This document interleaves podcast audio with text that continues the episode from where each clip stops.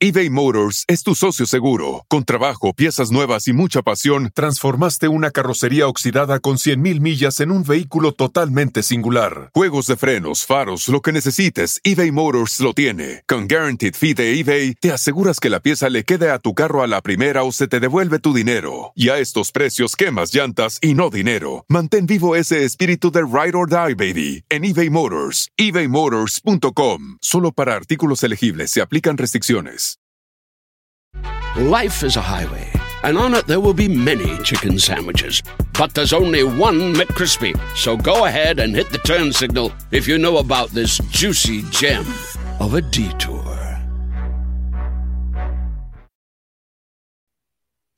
Hola, ¿qué tal, amigos? ¿Cómo están? Bienvenidos aquí al canal de Ponchote y el Ponchote Podcast. Y hoy tenemos una invitada muy especial que tiene más información que el pequeño Laruz Ilustrado y, y cuarenta T V Notas.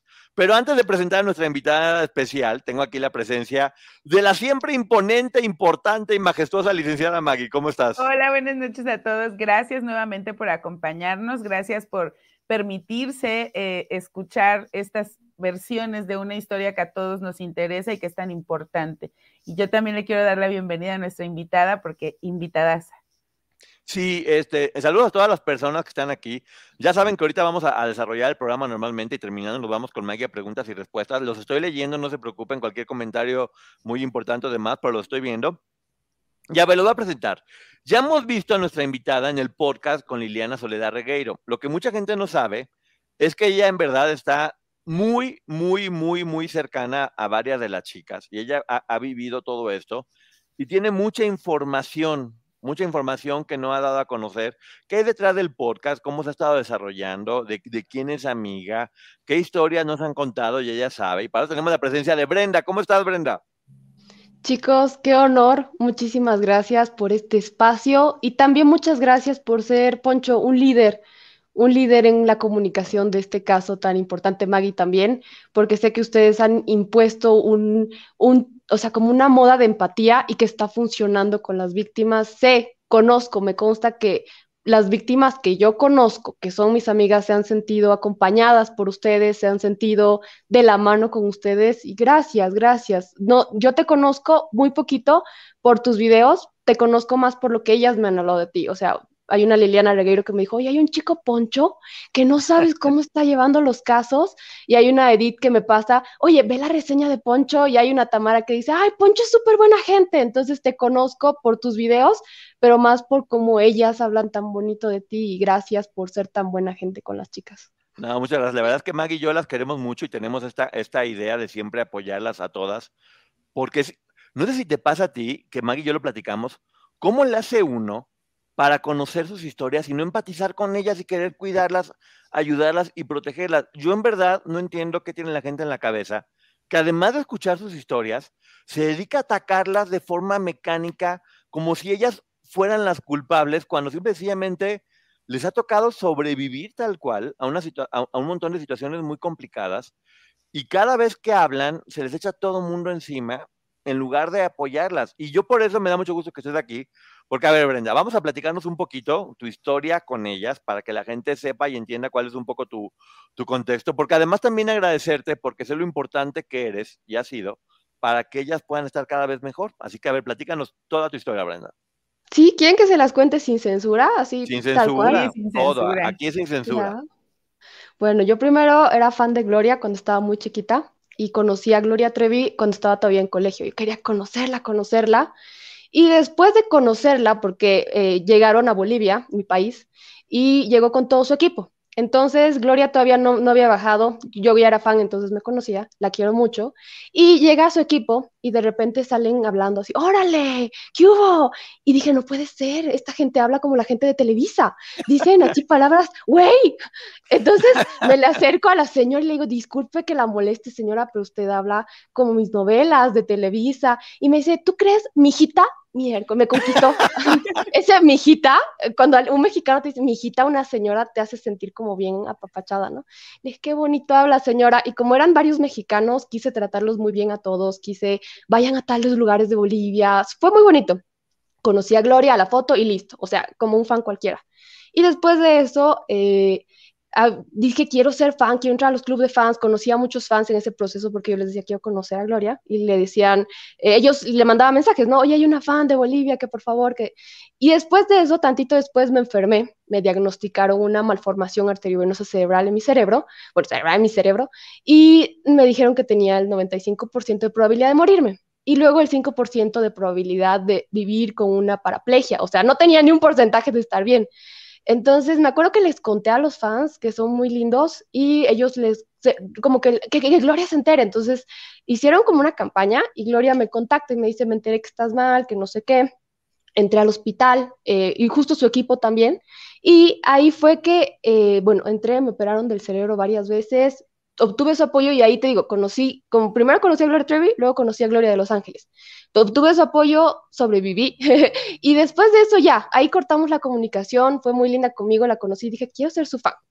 Después de eso pasa que yo era fan, y ahí aparece Tamara Zúñiga, que todos dijeron, cambió de versión, y no sé qué, yo creo, creo que se acuerdan de esa época.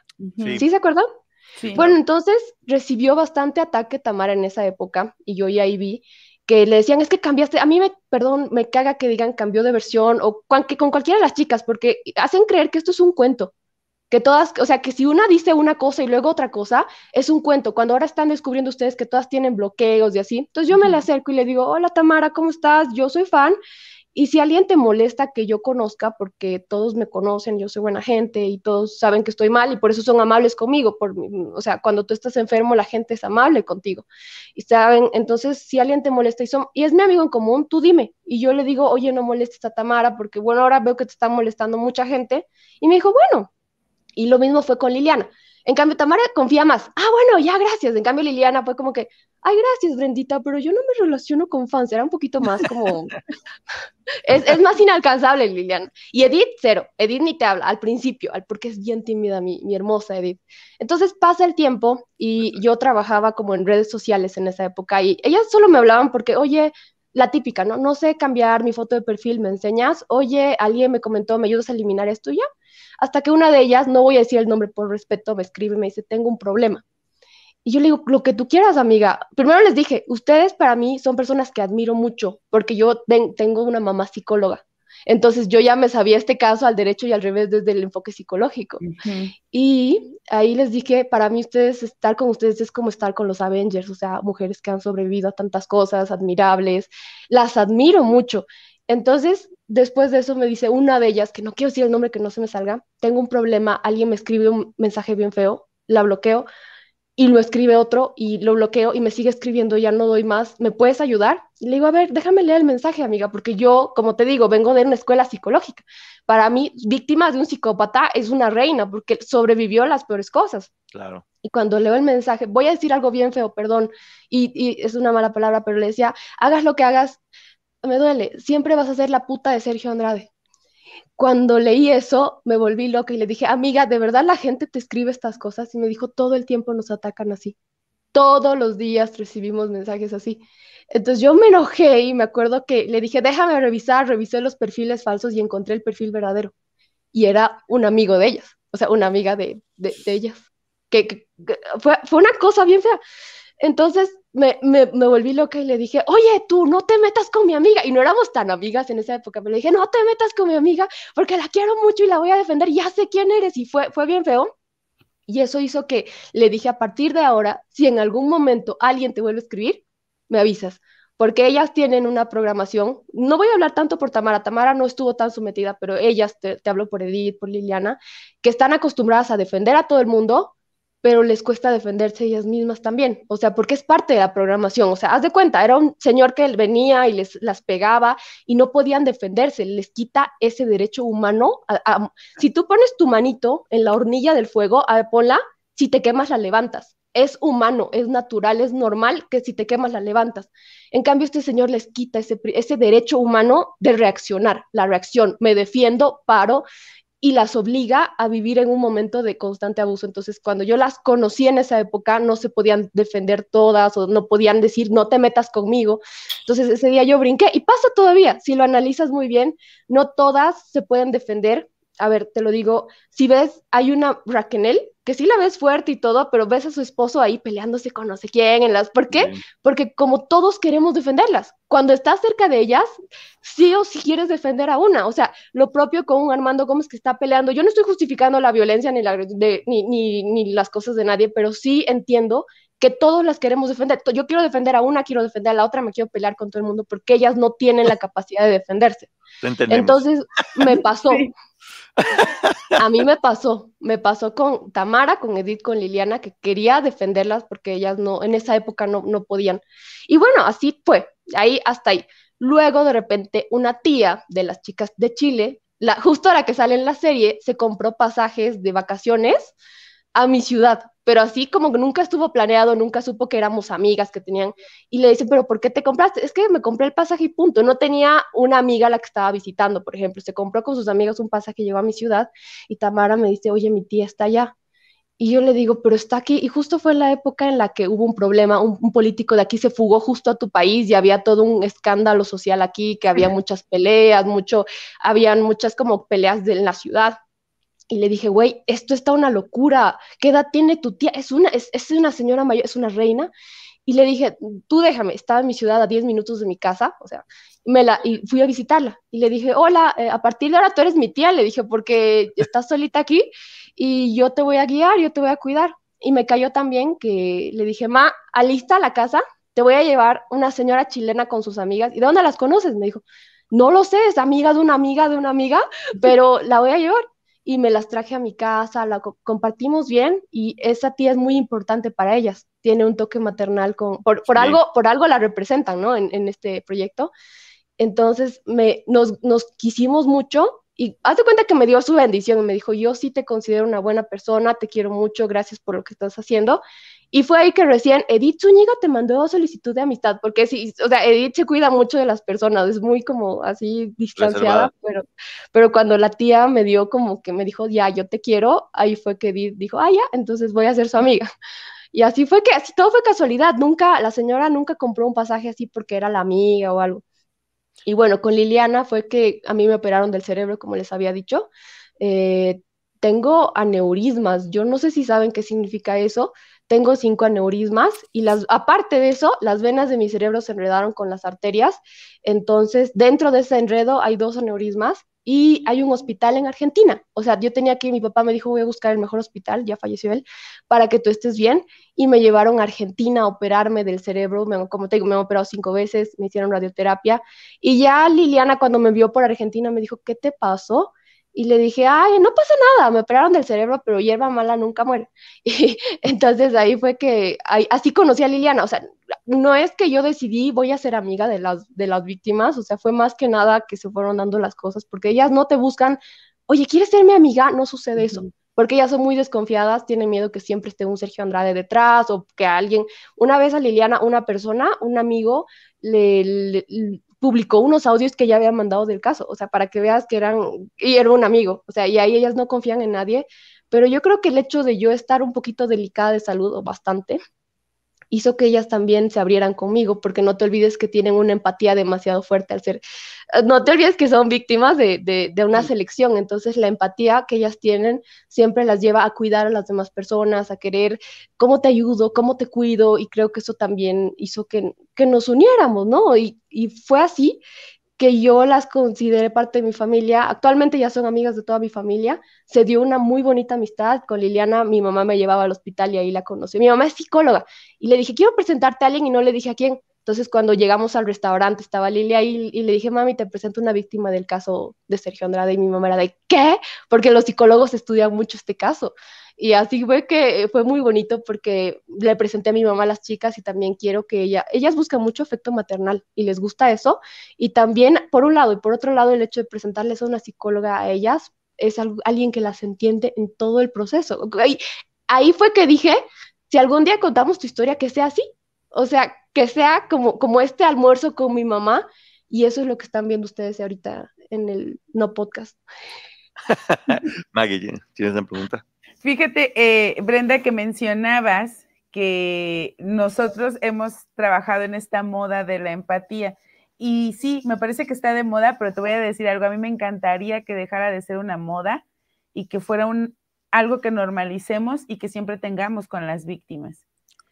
A mí algo que siempre he admirado de Liliana es esa fuerza y esa contundencia con la que siempre habla, y tú, tú conoces otra Liliana, la Liliana vulnerable, la que te dice lo que le duele, porque creo que públicamente solo habíamos conocido a esta Liliana fuerte para hablar. Y este podcast, o el no podcast, como le, le dicen ustedes, a mí me parece que es muy importante y muy interesante porque nos permite ver a esa Liliana vulnerable que está en un proceso de aceptación de lo que vivió, y no porque ella lo quiera negar, sino porque así funciona. Y a mí me parece que también es doloroso para ella hacerlo a nivel público, y lo mencionaba hace unos días, pero se agradece porque no solamente es el proceso de Liliana, no solo es el que otras víctimas de este caso escuchen su historia, porque sabemos que no todas conocen la historia de todas, sino que además está ayudando a otras personas. ¿Qué sientes tú al escuchar que no solo estás ayudando a Liliana, sino a otras personas que nada tienen que ver con este caso? La verdad es que nos sorprendió la aceptación que tuvo el proyecto y estamos agradecidos. A la que más le importa ayudar a otras personas es a Liliana. Siempre lo va a decir en su, en su no podcast, ¿no? Yo quiero que esto sirva para ayudar a más personas, y yo en mi mente es como que sí, Lilianita, pero también que te ayude a ti, porque también apréndete a poner tú en primer lugar, porque te... pero me encanta cómo ella, es, ella, ella busca eso, ayudar a más personas a través de esta historia, y creo que lo estamos logrando porque estamos detectando muchas cosas, muchos, muchas señales de abuso en esta historia, que no solamente son de un psicópata. Yo no puedo ser un psicópata, pero puedo ser una grandísima manipuladora, o puedo ser alguien que te haga mucho daño, y las personas lo detectan y se identifican. Eso me gusta, que la gente les escribe mucho a todas para decir, oye, yo también tengo esta historia, oye, porque las ven tan fuertes que yo te abro mi corazón porque yo también sufrí. Y eso es muy bonito porque ellas sienten que están ayudando. Mi Lilianita en especial es muy, muy voluntariosa en ayudar a las personas, siempre busca ayudar, y creo que eso le está, le está funcionando muy bonito en, en este proyecto. Oye, Brenda, y así como dicen en el no podcast, también creo que cuando iban a arrancar, había tan pocas expectativas al respecto, porque lo que todo el mundo estaba mencionando, y sí es bueno decirlo porque yo sé que tú no vas a platicar de, obviamente es una respuesta a Raquenel, se va a dedicar a estar tirando, lo están patrocinando para defender, eh, va a hablar mal de todo mundo, y, y, y se hablaban muchas cosas que, como decíamos nosotros, hay que esperar y hay que escuchar. Primero, tú no puedes estar juzgando algo que no has escuchado. Siempre hay que dar beneficio de la duda, y sobre lo que uno escucha, adelante. Yo sé más o menos cómo surgió la idea del podcast. Liliana en alguna ocasión dijo, si algo no estoy de acuerdo, yo voy a hablar, y creo que es la forma de hablar con su historia, sin perjudicar a nadie. Pero me gustaría que tú nos platiques más bien cómo surgió, quiénes lo hacen, qué hay detrás del podcast. Bueno, ¿cómo surgió? Fue que ella estaba emocionada con, con, anteriormente con el proyecto de la serie, estaba muy emocionada con que se hiciera de una forma y no resultó como ella quería. Entonces nos quedamos con eso de, pucha, sería lindo haberlo visto desde un perfil psicológico, ¿no? O sea, desde un perfil... porque ellas intentaban explicarlo, o sea, yo veía como decían, es que Sergio no era un villano, no era, a, a veces era lindo, pero no sabían cómo explicarlo con las palabras, o sea, desde ahí, de, de decirte que a veces era lindo, a decirte que había un bombardeo de amor detrás, o que había un intento de manipulación, es diferente. Entonces lo intentaban explicar, y ahí le dije, ¿por qué no armamos un proyecto psicológico? Le dije. Entonces fue que le dije... En primer lugar, tú no puedes contar tu historia en primera persona. Siempre dice, Sergio hizo esto con Liliana, en tercera persona. O si no, escribía notas que decían, nunca permitas que nadie te abuse, nunca permitas que nadie te haga esto, nunca per- Poncho, nunca permitas que nadie te pegue. Pero en realidad está diciendo, a mí me pegaron, pero no [S2] Claro. [S1] Lo podía decir en primera persona. Entonces le dije, sería bueno que tengamos un relato, le dije, en primera persona, porque es desde un punto, o sea, un respeto al público también, así lo cuentas cómo te pasó y tratamos de darle un orden cronológico, por, por, porque es un respeto al público, porque la segunda parte, la devolución no tiene un orden. Nos, una vez Eli nos puso, cuando hablen con las psicólogas, no se adelanten al tema, o sea, no, no, o sea, porque estamos empezando con que llegó, digamos, y la otra, y Liliana dice así como que, y esto pasaba cuando ya las cartas, que no se adelanten porque la gente quiere un cuento. Y el trauma no se desintegra, o sea, no puedo, no puedo decir a la gente, ay, porque tú no quieres, no lo voy a hablar. Entonces fue que dijimos, aquí está la historia, aquí está el relato, cómo se siente, y aquí está la Liliana real. Y hay alguien más que dijo, es que a mí me gusta más el relato. Está bien que te guste más el relato, pero si no te puedes bancar a la mujer que está aquí llorando o a la mujer que está intentando sanar y la mujer real, ¿para qué te metes a ver la historia? ¿Por chisme? ¿Por morbo? No. O sea, tenemos que fumarnos los dos. El relato de cómo pasó y las mujeres reales que tenemos hoy en día.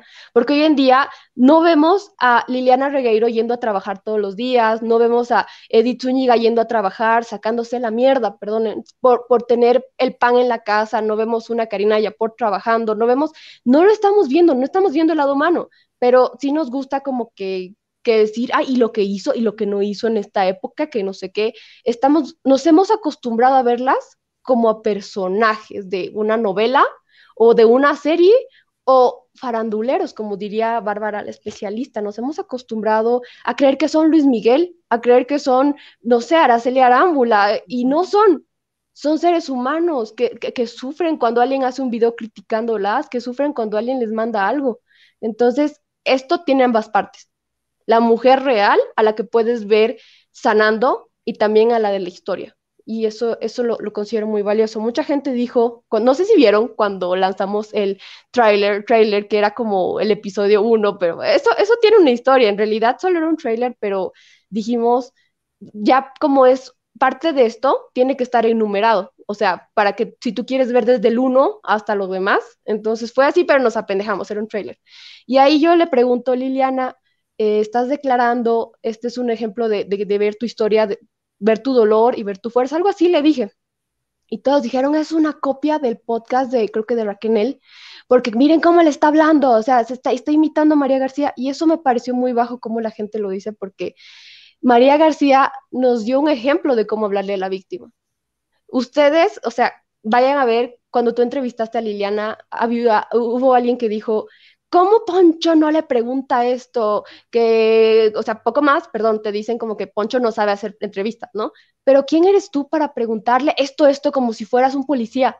O como que no es interrogatorio, nos, no claro. Estamos aquí para preguntarles, estamos aquí para escucharlas. Y ahí decían, ¿cómo Poncho no hizo estas preguntas? Entonces yo digo, María García de alguna forma nos dio un ejemplo de cómo hablarle a la víctima. Y probablemente cuando tú le hables bonito a Liliana o cuando tú le hables bonito a cualquiera, ay, Poncho ya se está copiando de María García porque le está diciendo qué admirable, qué fuerte eres. Pero, y qué bueno, copiar lo bueno, ¿no? Life is a highway, and on it there will be many chicken sandwiches.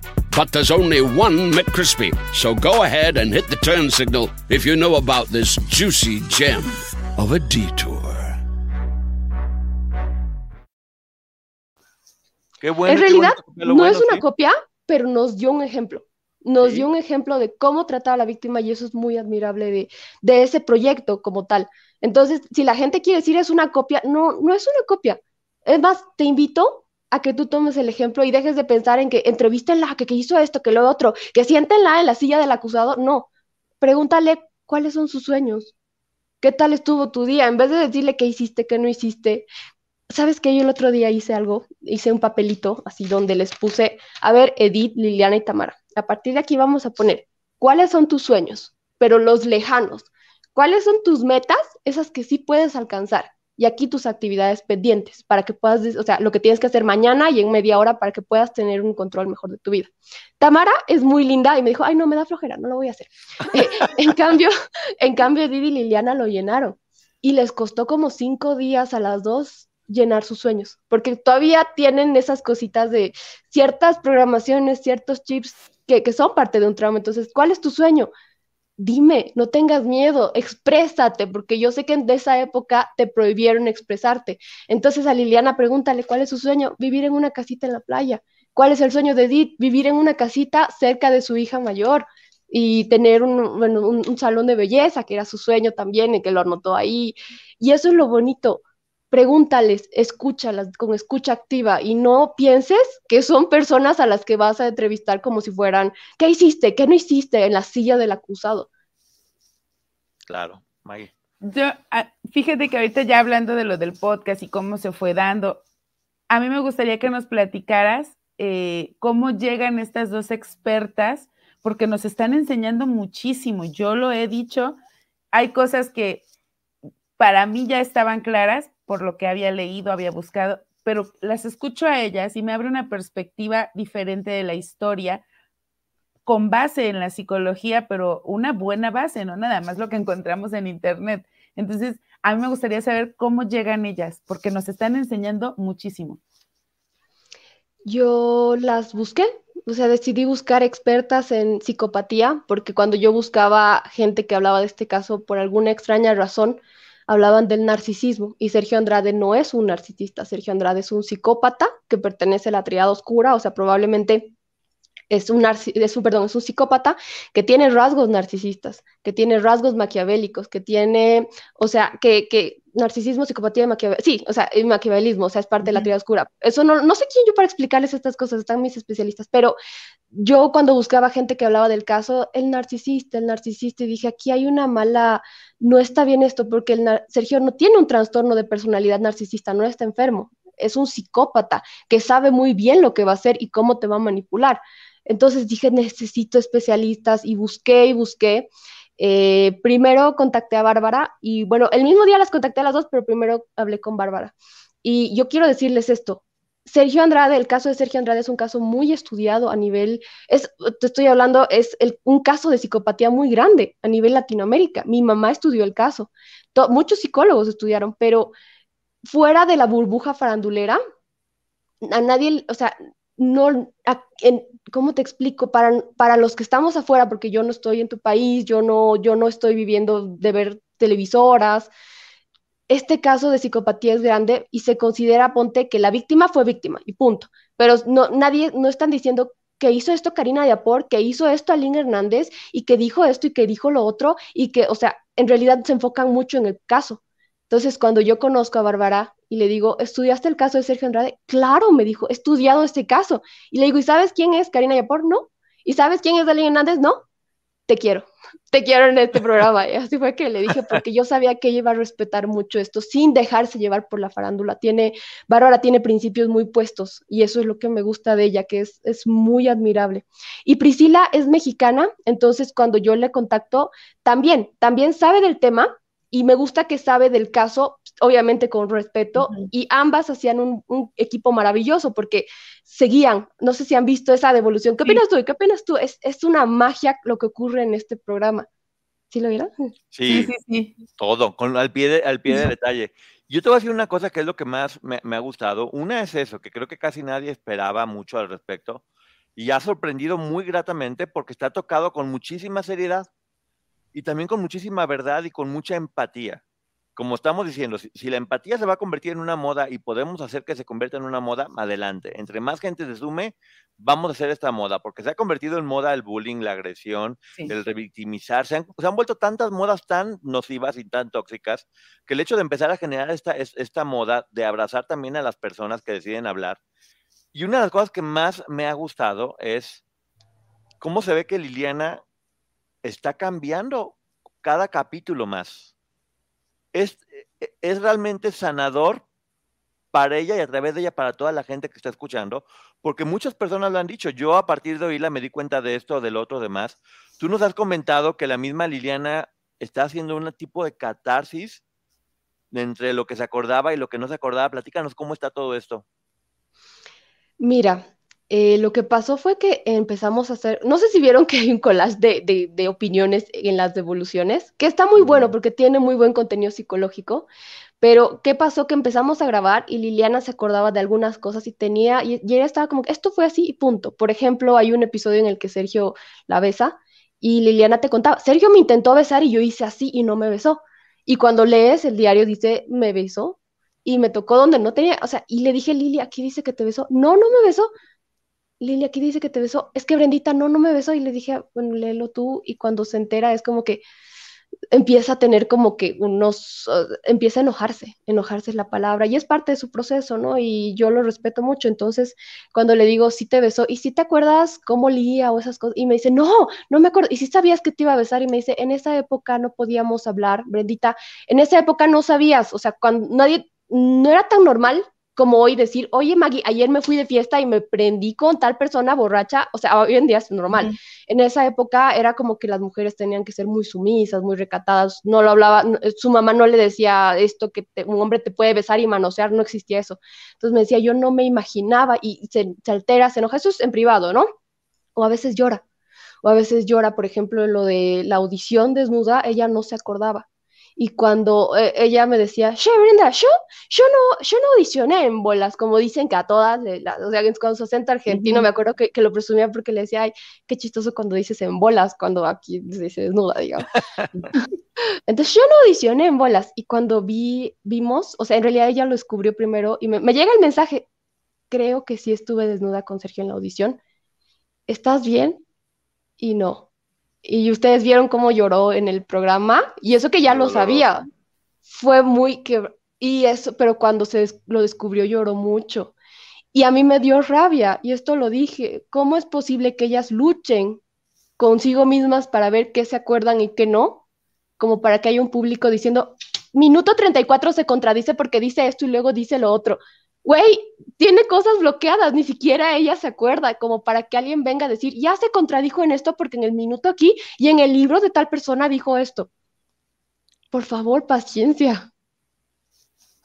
Maggie. Pero tú, tú Poncho, has sido un líder en, en esto de la empatía. No, y lo voy a decir, lo voy a repetir, Maggie también. Claro. Ah, muchas gracias. Y, y sabes que algo que también ha generado muchísima crítica. Justamente hablabas de, de lo, del diario, y mi pregunta es, en este diario, Brenda, ¿tú sabes si ella lo escribe terminando este proceso, mientras lo estaba viviendo, eh, después del, de la detención de Sergio, o cuando por fin se aleja de ellos y se va de su país? ¿En qué momento lo escribe? Mira, creo que no lo escribió específicamente en un día, ¿no? O sea, lo escribe en, en, en, en pero ya cuando sale de esto, uh-huh. cuando sale de este proceso ya está cobijada por su familia, y el diario se llama Estafador de Sueños. O sea, para que no digan que no, o sea, no sé quién dijo, ay, se acaban uh-huh. de, de, de inventar el nombre, no, el diario se llama así, pero ¿sabes qué? Eh, el diario está dedicado a una amiga, porque Liliana no podía contar su historia en primera persona, ya se los he explicado, entonces Liliana tenía que descubrir cómo contar la, la historia, cómo sacarla, y no podía, o sea, no le podía decir a su hermana, no le podía decir a su mamá, entonces, ¿cómo lo hago? Y se inventa una amiga imaginaria. Liliana estaba tan sola, y no te digo sola porque su hermana no estaba ahí, a lo mejor la tenía al lado, pero tan sola de alma, que inventa una amiguita. Y, o sea, el diario está escrito, amiguita, esto me pasó, amiguita, Sergio me hizo esto, amiguita, no lo puedes creer, me acaban de invitar para ser parte del elenco de Gloria, amiguita, y no puedes creer lo que cambié mi fiesta de quince, por, o sea, con una emoción que, que me quiebra, que a mí me quiebra porque hay una niña que te está contando todo, o sea, es, es muy fuerte. En realidad, no, el diario lo encontró recién, no, nunca estuvo planeado un diario en este proyecto. Fue que, como te digo, habían ciertos vacíos y le dije, ¿no tienes algo que, que hayas escrito? Y me dijo, creo que tengo un diario, no sé si está en Holanda, no sé si está en Argentina, déjame buscarlo. Y yo, bueno, encuéntralo. Y me dijo, lo encontré. Ah, qué buena onda, mañana lo reviso. Y ahí fue que me llegó el mensaje, sí audicioné desnuda. Entonces, y me dijo, no lo puedo leer sola. Y actualmente no lo lee sola. Lilianita no lee sola su diario, lo leo yo con ella. O sea, estoy con ella cuando tiene que leerlo. Y estoy ahí apoyándola. Qué bueno que lo dices para que la gente tenga una idea de la magnitud de lo que ellas hacen, porque Liliana lo está haciendo por hablar de su verdad y a uh-huh. través de eso hacer justicia y ayudar a más personas también, que a través de su historia, yo, yo lo veo como que Liliana está tomando terapia para que a través de su historia otras personas tomen terapia junto con ella y poder ayudarlas a crecer. Está poniendo todo a su alcance para que suceda. Y sí, se, se ve una transformación. ¿Cuál es el cambio que tú más has notado en Liliana el primer día a la Liliana de ahora? El defender a su Liliana niña.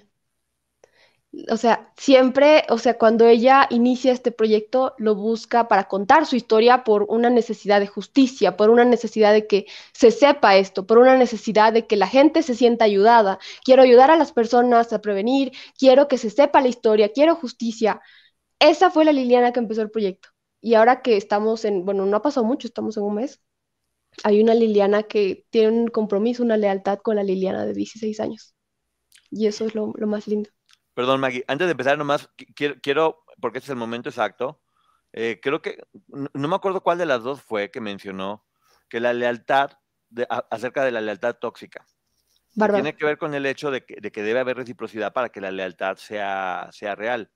Y creo que en este caso lo que está pasando con Liliana es que se dio cuenta lo que tú dices, que su lealtad tiene que ser primero que con nadie, con ella. Y se la debía, y hoy por hoy, como dices tú, están programadas para defender. Y muchas veces defender significa ponerte tú para recibir los golpes y que la otra persona no lo reciba. Hoy por hoy creo que, como dices tú, Liliana está poniéndose en el medio para defender a su niña y a su verdad y a su versión. Eh, por eso, chido. Maggie. Sí, mira, eh, recordando en este último capítulo, Liliana mencionaba que le dolía que no había podido hacer nada por esa Liliana de dieciséis años. Y ahorita que nos cuentas lo del diario, creo, tal vez me equivoco, y las expertas lo sabrán explicar mucho mejor, pero no cabría la posibilidad de que esa amiga imaginaria sea esa Liliana de dieciséis años a la que le está diciendo, pasamos por todo esto, pero mira lo que ahora nos está presentando la vida y qué fuertes somos. Porque yo lo veo así, tal vez lo estoy romantizando, pero creo que es parte del proceso. Esas ganas de la Liliana adulta de proteger a esa Liliana de dieciséis años, que ella hoy se disculpa en el podcast con ella y le dice, discúlpame por no poder haber hecho nada por ti. Creo que sí lo estaba haciendo, pero no lo hacía consciente. No sé tú qué opines. Yo creo que sí, que la amiguita ahora es la misma Liliana, pero que también ahora somos nosotros, que nos está dando la oportunidad a nosotros de ser la amiga imaginaria que nunca existió. No existió, pero ahora todos, cada, un, cada personaje del público tiene la oportunidad de ser la amiguita de Liliana y todos están invitados a escuchar esta historia con, con empatía, a ser parte de esta historia desde el cariño, desde el respeto. Sí, también creo que hoy por hoy Liliana está defendiendo primero a ella, pero también su familia, que de alguna forma siente que lo está haciendo por ellos, por, por, tiene... Tiene familias, vemos a Sandra que está muy pendiente todo el tiempo, que la están apoyando. Y hoy Liliana está dando la cara por, por eso. Y como dices tú, ha, ha sacado cosas que ni siquiera ella se acordaba que habían pasado, que tenía una idea completamente diferente. Tú que has estado tan cerca de ellas, has escuchado cosas que te hayan sorprendido mucho, que te hayan hecho también a ti cambiar tu perspectiva. Pero claro, fíjate que yo no les conté que fui fan. Por algo, o sea, porque mi perspectiva al, al escuchar esa palabra era totalmente diferente, lo dije. Yo no soy aquí nadie para decirte no ataquen a las víctimas, porque mi perspectiva era diferente en otra época. Probablemente yo también haya revictimizado víctimas, ¿me entiendes? Porque tenía otra perspectiva. A mí quien me educa, me educa fue Liliana Regueiro, porque la conozco ya hace varios años, me educa a cambiar, y este es un proceso de cambio. Yo no soy ejemplo aquí para el público de decir no ataquen, pero sí puedo ser ejemplo de decir, yo cambié, y los invito a cambiar a todos y empezar a ver a las víctimas con amor, con respeto, a lo mejor disculparnos con algunas, y porque les gusta, les ayuda mucho que nos disculpemos, eso es muy bonito. El otro día una chava atacó muy feo a Liliana, muy feo, y eso cuando íbamos a lanzar el proyecto, y ahora que ya se lanzó, Liliana, me equivoqué, y eso es una cosita que, que les cura, muy bonito. Entonces yo, como te digo, por eso lo dije, era fan, y en realidad ahora, si bien inicié como fan de Gloria, ahora soy fan de Liliana, fan de Tamara, fan de Edith, y me considero fan de cada una de las mujeres que haya sido víctima de este proceso. Por dos.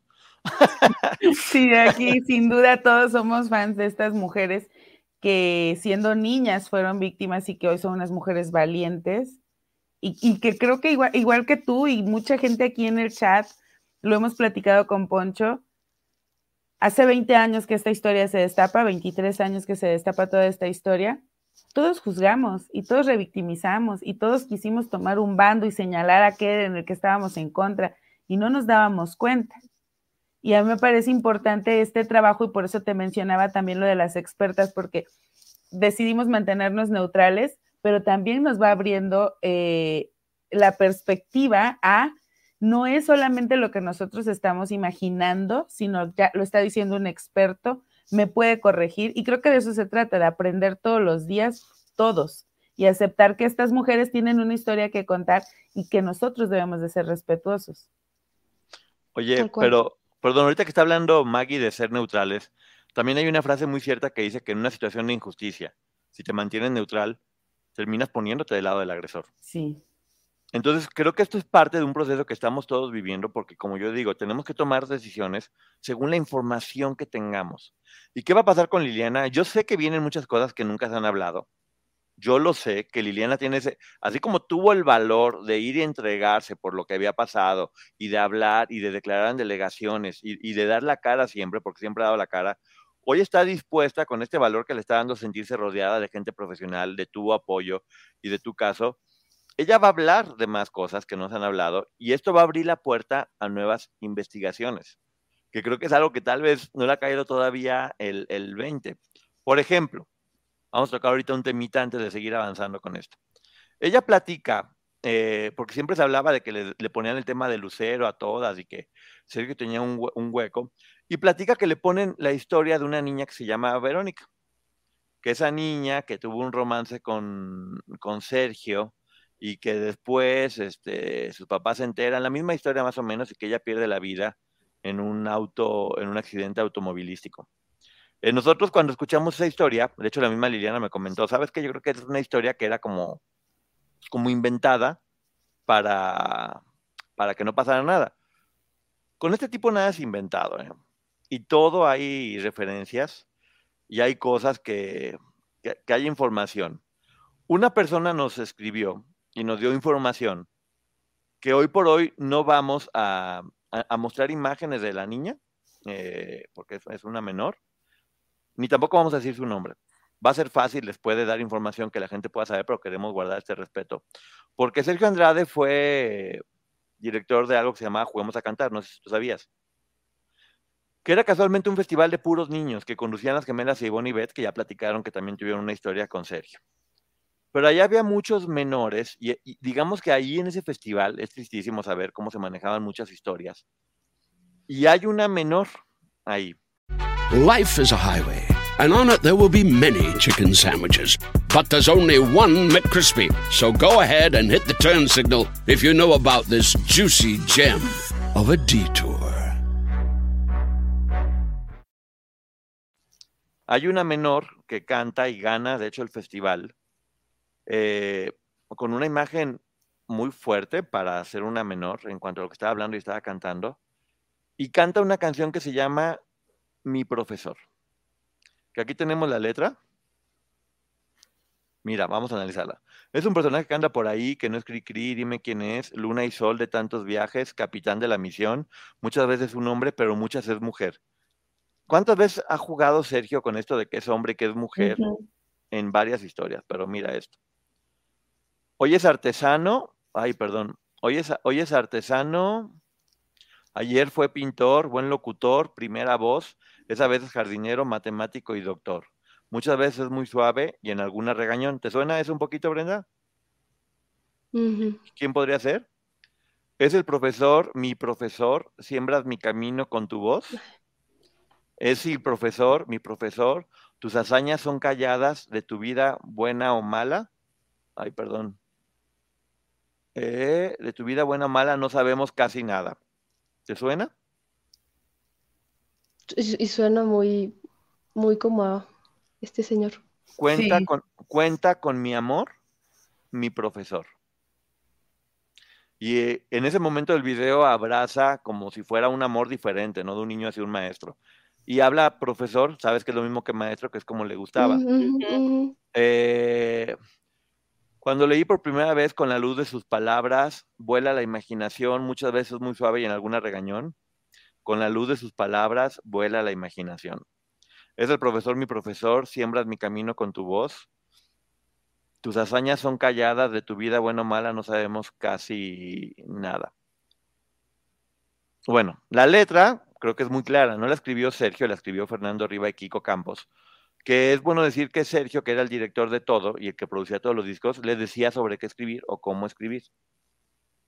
Eh, la niña murió, la menor murió en un accidente de auto, y con sus dos hermanitas, y la mamá era la que estaba embarazada. Y hay, hay versiones al respecto, que no queremos ahondar un poco más en esta historia. Pero como nosotros hemos dicho, antes de Gloria y Raquenel, hay una historia muy grande, que es tal vez la que se está tapando, que es tal vez la que no se quiere que se siga hablando, porque hay mucho, hay mucho detrás. Y se estremece cuando uno ve, no estamos asegurando nada porque no nos consta, una persona de forma anónima nos hizo llegar la información, decidimos no pasar el video ni fotografías, uh-huh. pero tú sabes que este hombre utiliza cierta información y la va cambiando. ¿Pero qué opinas tú? A ver, dinos tú qué opinas de esto. La verdad es que la, la letra es bastante descriptiva. Eh, admiro el trabajo que ustedes realizan uh, con esto de, de investigar, se, se los aplaudo. Creo que como la letra es bastante, bastante clara, eh, el profesor, eh, que, que es lindo, que luego no es lindo, aquí hay como que un, no sé, las, creo que las especialistas podrían explicarlo mejor, eh, pero respecto a la historia de Verónica, también te, te pongo un ejemplo, no sé si utilizaron el mismo nombre, también se utilizó esa historia con Wendy Castelo, creo que también se utilizó con Mari Morín, uh-huh. y es más, no estoy segura si fue con Karina Yapor, no estoy segura, no me atrevería a aceptarlo, pero es parte del ritualismo, ¿no? Y creo que el hecho de, del embarazo en esta historia específicamente es, es muy extraño porque ya después eh, estaban como que programadas para, para a seguir este ejemplo, ¿no? Y más con, que todas creían que se parecían a la novia. Eh, es, es, es muy bizarro esto, es muy enfermo, pero respecto al poema, bueno, a la canción que me acabas de mostrar, creo que es bastante claro que hay, que hay un lavado de cerebro, ¿no? En, en esta persona y hay un... ¿Y por qué crees tú que además Gloria cantó la canción de El último beso, de por qué se fue, por qué murió, por qué el Señor me la quitó? Que es una historia bastante parecida a esto. Yo, yo, yo, yo comentaba y lo platicábamos con Maggie, decíamos, este hombre nunca inventa nada, disfruta mucho mostrar lo que ha hecho.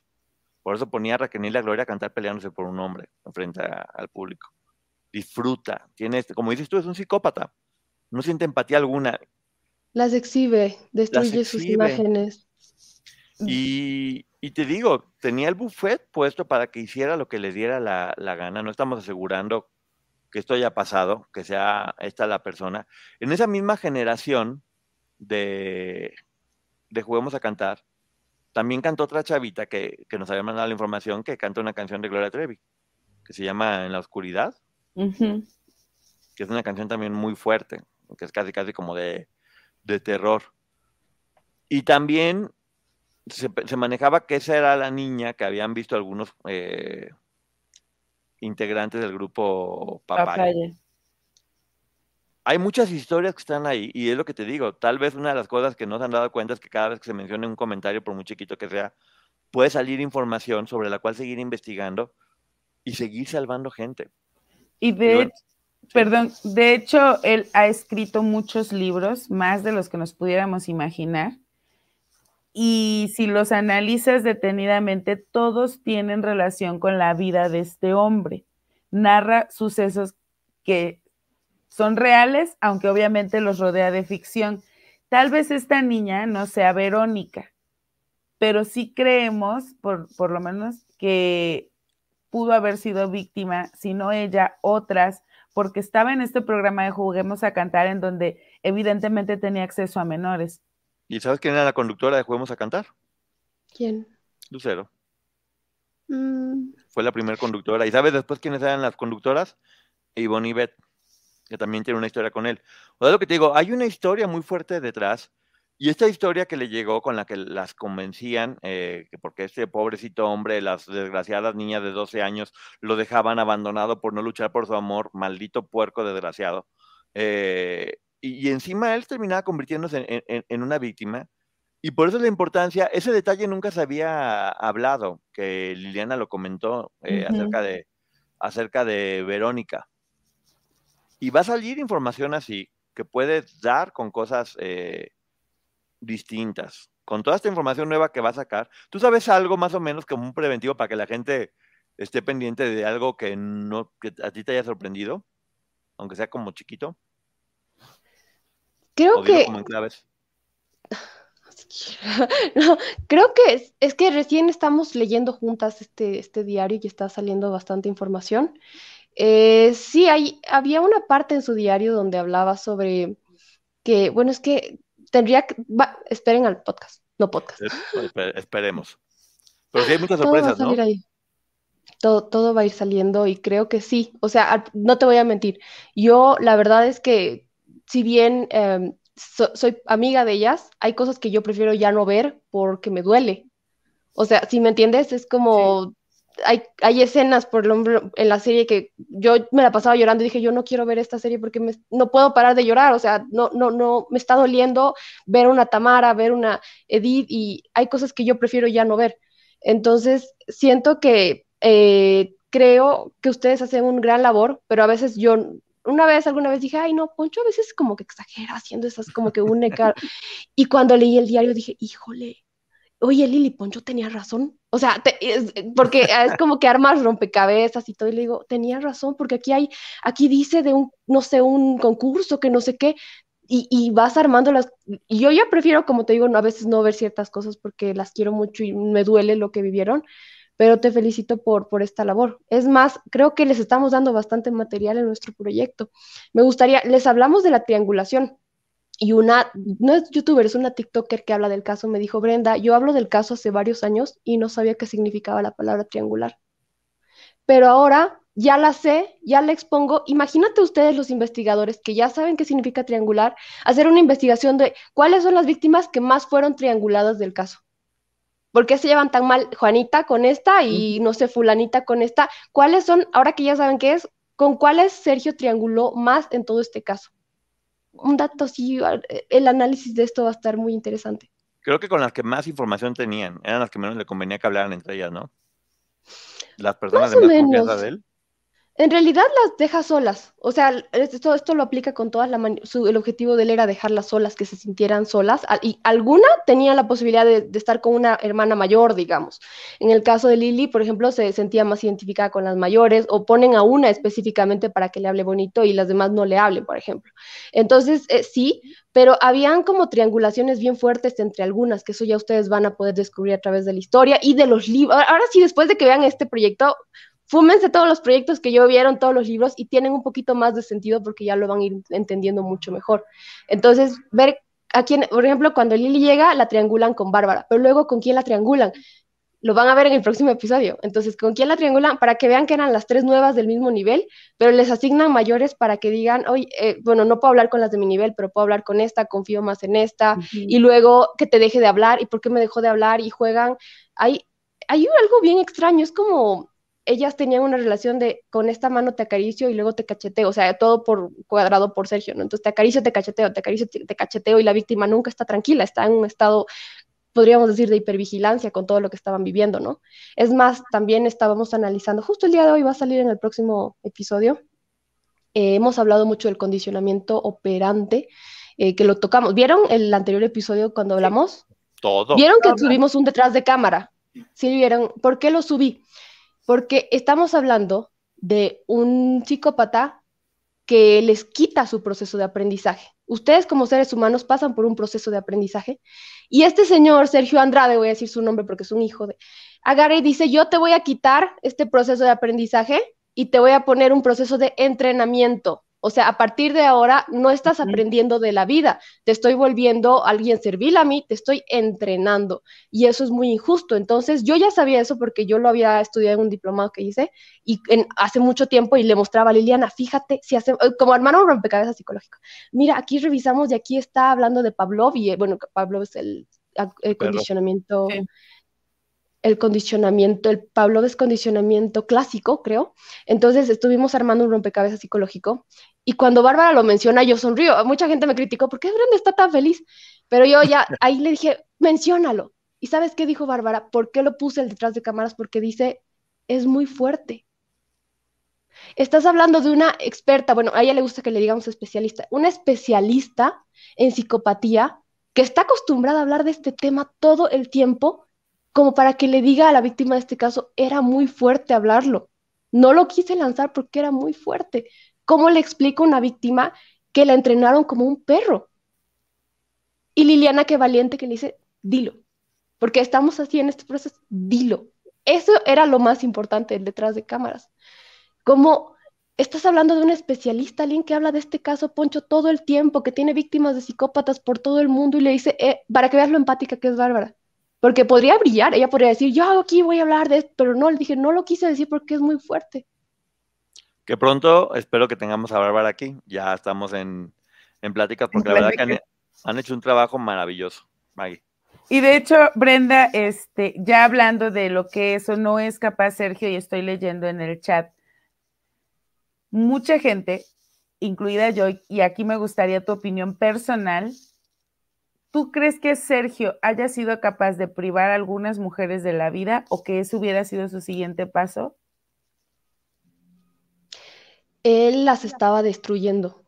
O sea, él no iba a parar hasta que ellas llegaran a ese paso. Por eso es que hablamos de la supervivencia que ellas tenían, estaban en modo supervivencia. Obviamente él no es un sociópata que viene y te pone un arma y te, y te, te dispara en ese momento, ¿no? Lo que a él le gustaba era ese proceso donde, donde ellas sufrían. Entonces sí, yo creo que probablemente podía haber sucedido que ellas, que ella, que alguna de ellas ya no resistiera, o muchas de ellas intentaron atentar contra sus uh-huh. propias vidas. Liliana también intentó, entonces, y el castigo era peor. Entonces creo que sí, creo que podría haber llegado un momento en el que ese hubiera sido su, el final de muchas de ellas. Y gracias a Dios no pasó, ¿no? Gracias a Dios algunas hablaron. Todas las historias de ellas tienen que ver con que quisieron este, de alguna forma quitarse la vida, porque de hecho ya la habían perdido de alguna forma, ya estaban autómatas, tenían depresión, estaban sometidas. Y es algo que la gente tal vez no ha entendido. Algo que es bien importante y que ustedes lo mencionan mucho. No van a hablar mal de nadie. Van a contar dentro de su historia lo que cada quien hizo una vez que hayamos entendido las razones por las que todas ellas actuaban. Ya habló de, de, de, de lo que hacían, por ejemplo, Raquenel, de lo que hacía Gloria, sometidas bajo este hombre, y, y es algo que sí me gustaría que la gente entendiera, ¿no? ¿Cómo lo ven ustedes de tal forma que no se sienta como un ataque? Justo hoy hablamos de eso, fíjate, eh, mira, en primer lugar, siempre que cuentes la historia, hay una... Hay una revictimización sí o sí porque estás diciendo ella me hizo esto, ella me hizo lo otro. Hay algo que quiero dejar en claro antes de responder esto. Hubo alguien que dijo, no, es que yo aquí, yo vi que Liliana habló mal de tal, porque aquí yo vi que dijo que ella me hizo hacer esto. Y el que yo te cuente lo que tú, el que yo cuente lo que tú me hiciste no es hablar mal de ti, es solamente contar lo que sucedió. Pero obviamente un texto sin contexto tampoco va. Entonces creo que en esto somos el primer proyecto hasta donde he visto en el que si bien todos los proyectos para mí veo que han tratado de ser amables con las víctimas, reconocen que todas fueron víctimas, pero el, el mostrar el contexto, me hizo esto porque estaba sometida y explicar cómo la someten para que llegue a esto, es lo que estamos haciendo en este proyecto, ¿no? Por ejemplo, hemos estado hablando hoy, yo no soy quien para explicarlo porque no soy especialista, pero sí he estudiado mucho el caso. Yo cuando, perdón que haga este paréntesis, cuando estaba más chiquita, mi mamá hizo una reunión con dos, tres psicólogas, con, y se vinieron los amigos de la facultad, o sea, no era una reunión profesional. Y estaba el psiquiatra, estaban tres psicólogas, había un abogado, un policía, y se estaba analizando el caso de un psicópata, no quiero dar nombres para no dar datos falsos, uh-huh. que lograron, había una persecución, el policía contaba, y lo lograron atrapar, que era el líder de un grupo, o sea, para que veas. Y que el policía que lo estaba custodiando, estuvo veinte minutos con él y lo liberó. Y todos le decían, ¿cómo lo liberaste? Y el otro decía, no entiendo qué pasó, me habló y sentí que era lo correcto liberarlo. Eso me contaban en la reunión, yo bien mocosa, así espiando en la reunión de mi mamá mientras mis hermanas jugaban. Entonces el psiquiatra habló mucho de la psicopatía y yo en esa reunión aprendí y él les decía, en el momento en el que un psicópata se sienta a ti como, como psicóloga en tu escritorio aquí o a mí como psiquiatra o te toca a ti al policía custodiarlo o al abogado defenderlo, en el momento en el que ya llega a tu vida, ya es tarde, ya eres víctima. Y ahí entendí toda la historia y estaba más chiquita, entonces yo este caso lo entiendo así y lo fui estudiando con Liliana, porque fui creciendo con Liliana, la conozco hace varios años, y fíjate, estábamos hablando de los condicionamientos operante y clásico, que aquí hay dos autores, Skinner y Pavlov. Yo no ubico mucho el operante, que es el, el rey de todo este caso, pero sí entiendo el de Pavlov porque para mí es más fácil explicarlo. Imagínate, experimenta con un perro y le dice, mira, esta es la comida y esta es la campana. Entonces, primero el perrito va a la comida y luego hay una campanita que suena y por ende el perrito asocia que este estímulo que era neutro se convierte en, en como que lo que te avisa que va a venir la comida, lo asocia. Entonces, cada que suena la campana el perro babea, el perro babea porque quiere comer. Este es el experimento de Pablo. Entonces, de repente esto se convierte en un estímulo, bueno, Es que me, me cuesta un poco decir si era un estímulo condicionado, incondicionado. Esto lo va a explicar mejor Barbie. Pero ya el perro asocia esto. Y es así como, como puedes eh, ver este caso de Pavlov. Imagínate que aquí no hay una campana, aquí hay un Sergio Andrade. Entonces las víctimas, eh, está Sergio, puedo comer. Y lo van a ver en todos los proyectos. O sea, no, llevaba días sin comer. Lo dicen todas las víctimas, llevaba días sin comer.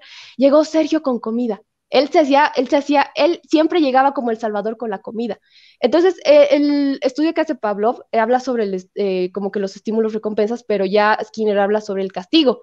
O sea, habla como que le quitan la alfombra al perro cuando no, no sigue el estímulo. Entonces, las entrena de esta forma y les quita sus derechos humanos, porque yo pienso que el hecho de no poder comer, no poder dormir, no poder, a ver, eh, pensar, les quita todos estos derechos, las deshumaniza. Yo uso mucho la palabra deshumaniza, lo correcto sería decir las cosifica, pero yo digo las deshumaniza porque les quita esa posibilidad de pensar. Como te digo, si aquí hay fuego, levanto mi mano, les quita la posibilidad de poder reaccionar, les quita lo hermoso de ser humanos, les quita estos derechos y las, las entrena. Ahí sale lo, lo de los zombies, ¿no? Pero toda esta historia se trata de un condicionamiento operante en realidad, a través de estímulos como recompensas y castigos. Life is a highway. And on it there will be many chicken sandwiches. But there's only one McCrispy. So go ahead and hit the turn signal if you know about this juicy gem of a detour. Entonces, si ustedes van viendo de nuevo la historia, eh, por ejemplo, hay, eh, no sé, estar en esta casa que es fea y de repente te llevan a esta casa que es bonita, uh-huh. Ya es un premio, ya es la recompensa. Pero de repente te vuelven a esta casa. Uh, después ver a tal cita, porque ella, yo quería estar cerca de ella y la veo justo hoy y me llevan a su sesión de fotos, ya es mi recompensa. Entonces las van entrenando como a perritos. Hiciste bien esto, toma la galleta. Entonces todas fueron parte de esto, de que unas tienen más responsabilidad, yo no te lo voy a negar. Pero bajo este contexto, eh, que es esto de los condicionamientos. Perdón si no lo expliqué bien, es que yo no soy especialista, pero quiero no, que se logre entender. Quiero que se logre entender que las, las vuelven en como zombies que re- o perros, por eso Bárbara dice que es muy fuerte. También eh, eh, se hace experimento con ratas a través de pasarles corrientes, Skinner lo hace. Entonces las vuelven en, en ratitas de laboratorio. En per- perdón que lo diga así, me disculpo con, con las personas que lo escuchen, pero les hacen esto. Se lo hicieron a Karina, se lo hicieron a Wendy, se lo hicieron a Raquenel, se lo hicieron a Gloria, a, a Lili, a todas. Entonces, no te digo que unas no tengan responsabilidades, que, y, y aparte de esto, esto es un condicionamiento. Ahora, súmale la manipulación, porque aquí todo comentarista del caso solamente utiliza la palabra ma- manipulación. Nadie dice triangulación, nadie dice inoculación, nadie dice... O sea, hay bastantes tipos de manipulación. Entonces, imagínate, las manipulan, las aíslan, las entrenan como a perros, pero no como al perrito de la casa. Por eso dice peor que a perro, porque a, a lo mejor ustedes tienen un perrito y lo están acariciando y besando. No, estos son como los perros de los policías que están ahí saliendo, corriendo y están listas. Y aparte les quitan lo bonito de ser humanos y las vuelven zombies. Pero, entonces, imagínate todo lo que estuvieron viviendo. O sea, mira, ¿cómo no verlas como víctimas? Es que, perdón, a, algo que me llama la atención es que, porque no es una ofensa, vamos pensando en un, en un perrito. Un perrito es muy noble. La esencia de un perrito es muy noble. Es muy leal. Yo por ahí escuché una frase que decía, un perro está diseñado para hacerte feliz solamente. En la edad en la que agarraban a todas estas chicas, era una edad en la que tenían todavía mucha inocencia y estaban despertando de alguna forma. Un perrito así de noble y así de bueno, con el adiestramiento necesario, puede llegar a atacar a alguien o quitarle la vida por las instrucciones del amo si él sabe manejar y manipular con premios y castigos, que es lo que tú estás diciendo. Eh, porque finalmente pues no, no, no se menosprecia a nadie compararlo con un perrito porque pues, es un ente muy bueno y muy noble. Entonces, cuando, estas pers- cuando este perro termina mordiendo a alguien o atacando a alguien o haciendo algo malo, no tiene que ver con, con su maldad. A lo mejor dentro de su cabeza, que estaba completamente limpia y bondadosa, piensan que es una, únicamente para hacer sentir bien a su amo y no, no se dan cuenta ya de lo que es bueno y es malo, ¿no? Exacto. Maggie, ¿quieres decir algo? Es que les quiero... Mira, yo entiendo que se escucha mal porque, por ejemplo, estos experimentos que hacía... Eh, Pablo. Pablo. Pablo se empieza con perros, utiliza ratas, pero finalmente se fueron al área de la educación. Lo mismo pasó con Piaget, con Skinner, con Vygotsky, Y entonces estamos hablando de condicionamientos, reforzamiento positivo y negativo, que son los castigos y los premios. Estamos hablando de, de, este, de este condicionamiento operante en el que yo te voy a condicionar a que después de cierta conducta que tú tengas, yo te voy a premiar o no. ¿Y cuál va a ser el premio? ¿Y qué es lo esperable? Y suena feo, pero finalmente esto dio forma a la educación y desde el punto de vista pedagógico son las bases de la educación. Este hombre, con esos mínimos conocimientos de estos grandes eh, psicólogos, pedagogos, lo que hizo fue utilizarlo hacia lo negativo para manipular a estas niñas que estaban en plena etapa de formación, porque entender las etapas del desarrollo es entender que estaban en un punto vulnerable. A mí es una de las cosas que me molesta cuando escucho cómo las atacan, porque a todos se nos parece que se nos olvida que tú, estuvimos en ese punto vulnerable. No importa qué tanto te proteja la familia, siempre vas a estar vulnerable porque es propio de la edad y es propio de esa etapa del desarrollo. Si yo entiendo, si Brenda entiende, si Poncho entiende, obviamente las especialistas y expertas que están acompañando a Liliana no solo lo entienden, sino que lo aplican también.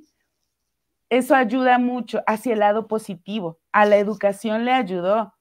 Y entonces conocemos la escuela tradicional, la escuela moderna, y estos hombres le dieron forma. Pero Sergio Andrade lo estudia y se ha dicho que el hombre tenía muchos libros de psicología, estuvo investigando y estudió, me parece, tres semestres de psicología y otros tres semestres de pedagogía. El tipo sabía cómo manipular a estas jovencitas en formación. Entonces, a mí sí me parece que es fuerte compararlo con la situación, por ejemplo, de los perritos, pero también hay que entender, Pavlov lo hizo con su propio hijo. Entonces, a mí me, sí me gustaría aclarar esa parte, porque si lo dejamos en los perritos sí se puede entender mal, pero ojo, este hombre tenía conocimiento de eso y lo utilizó a su favor. Y no es que nada más él eh, las deslumbró, es que es, son todas unas corrientes psicológicas y pedagógicas que él utilizó desde un conocimiento probablemente básico y logró que estas mujeres hasta el día de hoy sigan enfrentadas, se nieguen a hablar entre ellas por lo que mencionaba Brenda al principio, que es la desconfianza, porque aunque ellas, ellas estuvieron ahí, en realidad desconfían unas de otras y desconfían de quienes estamos fuera de... de ese círculo de víctimas, y es doloroso ver cómo las atacan. Y veía a alguien aquí decir, es que esta chica, refiriéndose a Brenda, solo habla de Tamara, Liliana y Edith. A mí me parece muy responsable porque es a las que ella conoce. Ya, ya he mencionado muchas otras desde la empatía, ¿eh? Ahora, yo... Solo quiero decir que les pe- incluso les pedí permiso para hablar a todas. Les dije, Tamara, estoy entrando al programa tu amigo Poncho, y yo no puedo venir a presumir a, o a decir, yo conozco a Tamara y esto, y esto es lo que sucede.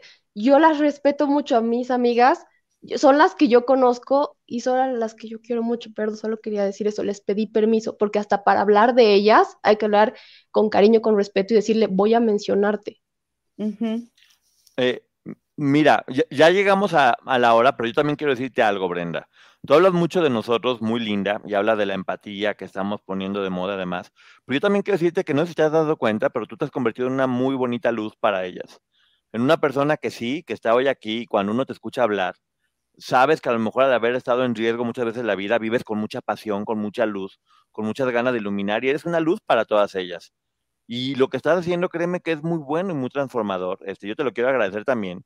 Así como tú nos agradeces, nosotros también queremos agradecerte a ti por lo que estás haciendo y por ayudarlas.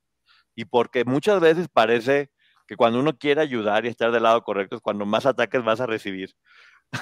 Porque ¿por qué irte al lado bueno si lo más padre es estar en medio de la popó y tirar a todo mundo y generar polémica?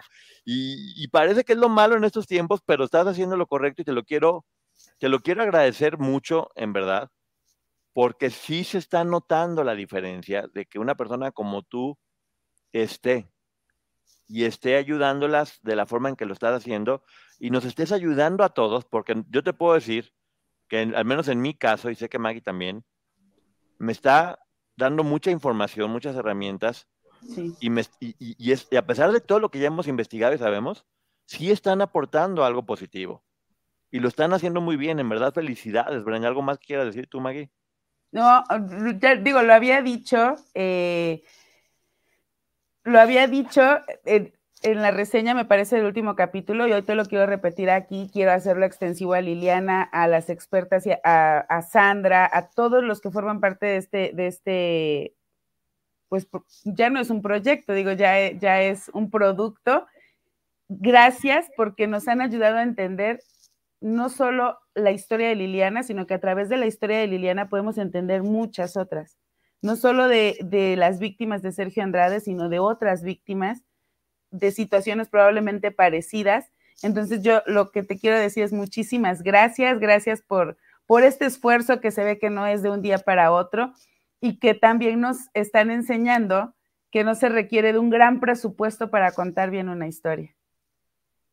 Wow, gracias a ustedes. Yo, como les digo, nunca me imaginé que íbamos a hacer un proyecto así. Habría vuelto a nacer si sabía que iba a encargarme de un proyecto, porque yo a lo mejor no soy quien para decir no ataquen. O sea, yo probablemente, tal vez alguna vez haya pensado mal de alguna, so, uh-huh. alguna vez haya sido parte de un team, pero sí puedo decir, estoy cambiando, estoy aprendiendo con este proyecto y tal vez todos deberíamos, no solo empatía, tener paciencia, tener, aplicar la escucha activa. La escucha activa donde decides escuchar, callar, analizar y a respetar. Lo, les voy a dar un ejemplo más. Cuando yo conocí a Liliana, se me queda mirando y me dice, ¿me recuerdas a alguien? O sea, creo que tu personalidad me recuerda a una amiga que yo quería mucho. Y eso yo cuando estaba de un team, ¿no? Y le digo, ¿y a quién? Se llama Katia. Y yo la quiero mucho y me recuerdas a ella. Y yo ahí podría decirle, oye, pero es que no, que, que es de así, ¿quién es? O sea, mm-hmm. desde un team, o cuéntame. Y yo dije... que me cuente ella quién es Katia. Y le dije, ¿la querías mucho? Y me dice, no sabes cuánto la quiero. Entonces ahí fue como que, wow, o sea, realmente debe ser una excelente persona, ¿entiendes? Y ahí fue que me educó, ella me educó a mí para aprender de este caso. Y también yo quiero dar las gracias, y ya vamos a terminar, a las personas que están detrás. Quiero dar las gracias a Bárbara por, por ser tan impecable, ser tan empática, ser tan, ser tan maravillosa en todo el sentido de la palabra. Bárbara no solo, vi que eres muy culta, Maggie. Bárbara no solamente tiene el lado psicológico, sino también el, el perfil pedagógico para poder explicar esto. Entonces yo la quiero mucho, quiero dar gracias a Priscila también por todo el aporte que nos da, la, cómo, cómo es tan directa, cómo dispara directamente con sus palabras. ¿Vieron esto? Esto es así, lo detecta al, al tiro. Son muy especiales. También a la psicóloga Malena Ortega, la vieron en, creo que en el primer episodio, por ahí. Ella, si bien Bárbara y Priscila están en, ante las cámaras, Malena se encargó de darle terapia a Lili por debajo de las cámaras. O sea, lo hace totalmente gratis. Todas están trabajando en este proyecto totalmente gratis.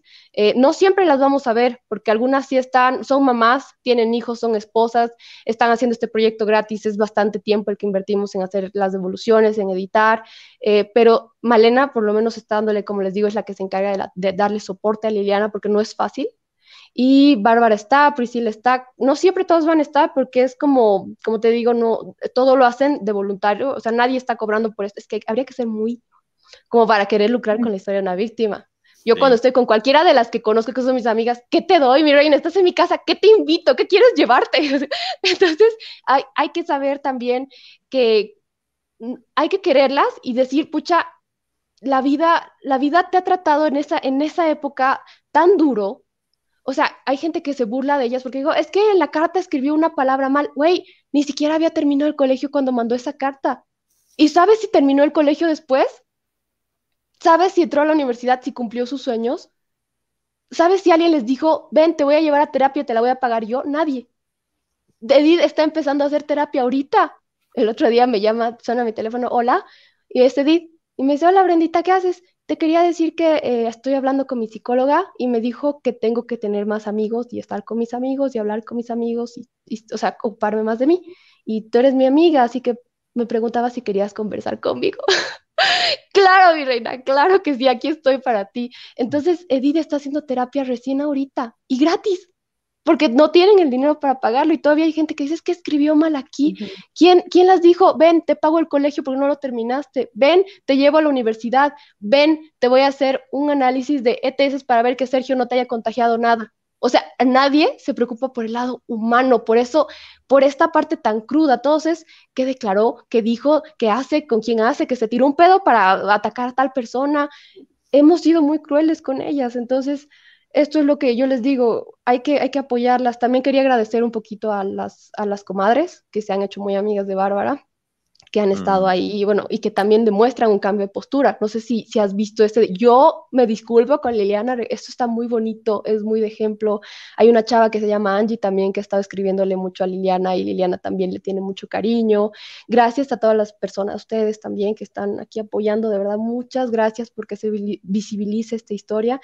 Y además de nuestras expertas que han visto, vamos a tener más invitados. O sea, hay, hay una lista de espera de expertos que están en esto, y bueno, va a ser sorpresa. También dejar en claro que esto que estamos haciendo, perdón, no es terapia. O sea, mucha gente piensa que esto es terapia. Hay una línea terapéutica. Somos amigas conversando con una línea terapéutica, con mucha cultura en psicología, ilustrando a la gente. Pero hay una línea, ustedes saben que sería antiético hacer terapia porque la terapia es secreta. O sea, cualquier psicólogo que no es terapia, pero sí es una conversación muy culta. Alguien me dijo, ¿cómo puedes decir que, que esto es una conversación de amigas si tienes especialistas? Y le dije, mi reina, es que ir Este, los amigos no es irte al bar y punto. O sea, es, tú puedes tener una, como ustedes, que tienes aquí a Maggie tan culta, que, que sabe mucho de autores. Entonces, conversaciones así nos enriquecen, tal cual como esto. Es más, mucho, muchas ideas fueron en base a este programa. Mira qué culta es Maggie, mira cómo las comadres están ahí, estaría bueno que seamos amigas conversando. Es, mucha, muchas ideas fueron en base a ustedes. Claro. Mira, Brenda, hay algo que me gustaría decirte antes de, de irnos. Eh, yo he visto... Y sabemos que su proyecto tiene Liliana, una Liliana dispuesta a hablar con la verdad, una amiga como tú, que es el alma del proyecto también, que quien está dando, al, está buscando con una finalidad de ayudar, muy buenos profesionistas. Pero hay una frase eh, que le preguntaron una vez a Woody Allen, que es, eh, oye, ¿sabes cuál es el secreto para el éxito? Y dice, el secreto del éxito no lo sé, pero el del fracaso sí, y es quererle dar gusto a todo mundo. Eh, mucha gente las va a seguir atacando. No pierdan el tiempo con eso, porque lo que están haciendo es mágico. Sí creo que de repente se toman más el tiempo como de dar explicaciones. No pierdan el tiempo. Y mira, te lo estoy diciendo ahorita al aire, no te lo estoy diciendo por fuera. Sí. No pierdan el tiempo con eso porque las están desviando y muchas veces es lo que quieren. Cuando alguien va por el camino correcto y cuando está hablando con la verdad es cuando más gente llega y más gente te ataca y más gente quiere callarte o persuadirte. Y están haciendo las cosas muy bien. Eh... Sigan creyendo en lo que están haciendo y no permitan que este proyecto pierda su esencia por hacer caso a gente que ataca.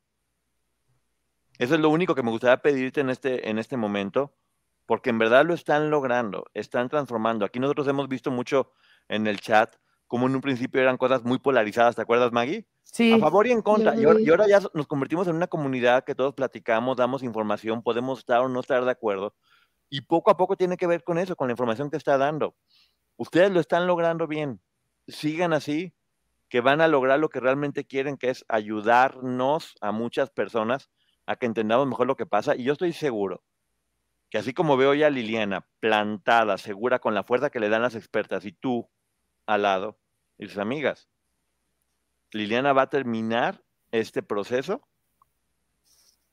con paz, con Amén. Tranquilidad, sin ansiedad y habiendo logrado construir. Así que bueno, muchísimas gracias, Brenda. ¿Algo más sí, que decir? ¿Algo? Maggie, Brenda, antes de irnos. No, Carlas, gracias, Brenda. Gracias a ti, a todo el equipo, obviamente a Liliana principalmente, porque si ella no hubiera querido contar esta historia, no estaríamos hablando de esto. Pues y muchísimas sí, gracias. Liliana, toda nuestra admiración y respeto, lo estás haciendo muy bien, eres muy valiente. Y a todas, eh, a todas las víctimas, un beso y un abrazo. Y me da gusto que cada vez seamos un equipo más grande de personas protegiéndolas y apoyándolas. Así que bueno, gracias a toda la gente que está aquí. Nos vemos ahorita como en diez minutitos con la licenciada Maggie, sí. porque vamos a chismear un poquito ahorita con Brenda, evidentemente. Vámonos, vamos con vámonos al canal de, Lima, de la licenciada Maggie. ¿Algo más, Brenda? Preguntas. ¿Algo? Gracias, gracias a ustedes por, por este espacio y por todos los lindos que han sido con Liliana, mi hermana. Muchas gracias, de verdad. Muy bien ganado. Un beso, nos estamos viendo. Bye. Bye, bye, bye. Life is a highway, and on it there will be many chicken sandwiches. But there's only one McCrispy, so go ahead and hit the turn signal if you know about this juicy gem of a detour. Algunos les gusta hacer limpieza profunda cada sábado por la mañana. Yo prefiero hacer un poquito cada día y mantener las cosas frescas con Lysol. El limpiador multiusos de Lysol limpia y elimina el noventa y nueve punto nueve por ciento de virus y bacterias. Y puedes usarlo en superficies duras no porosas de la cocina, baño y otras áreas de tu casa. No solo limpies, limpia con Lysol.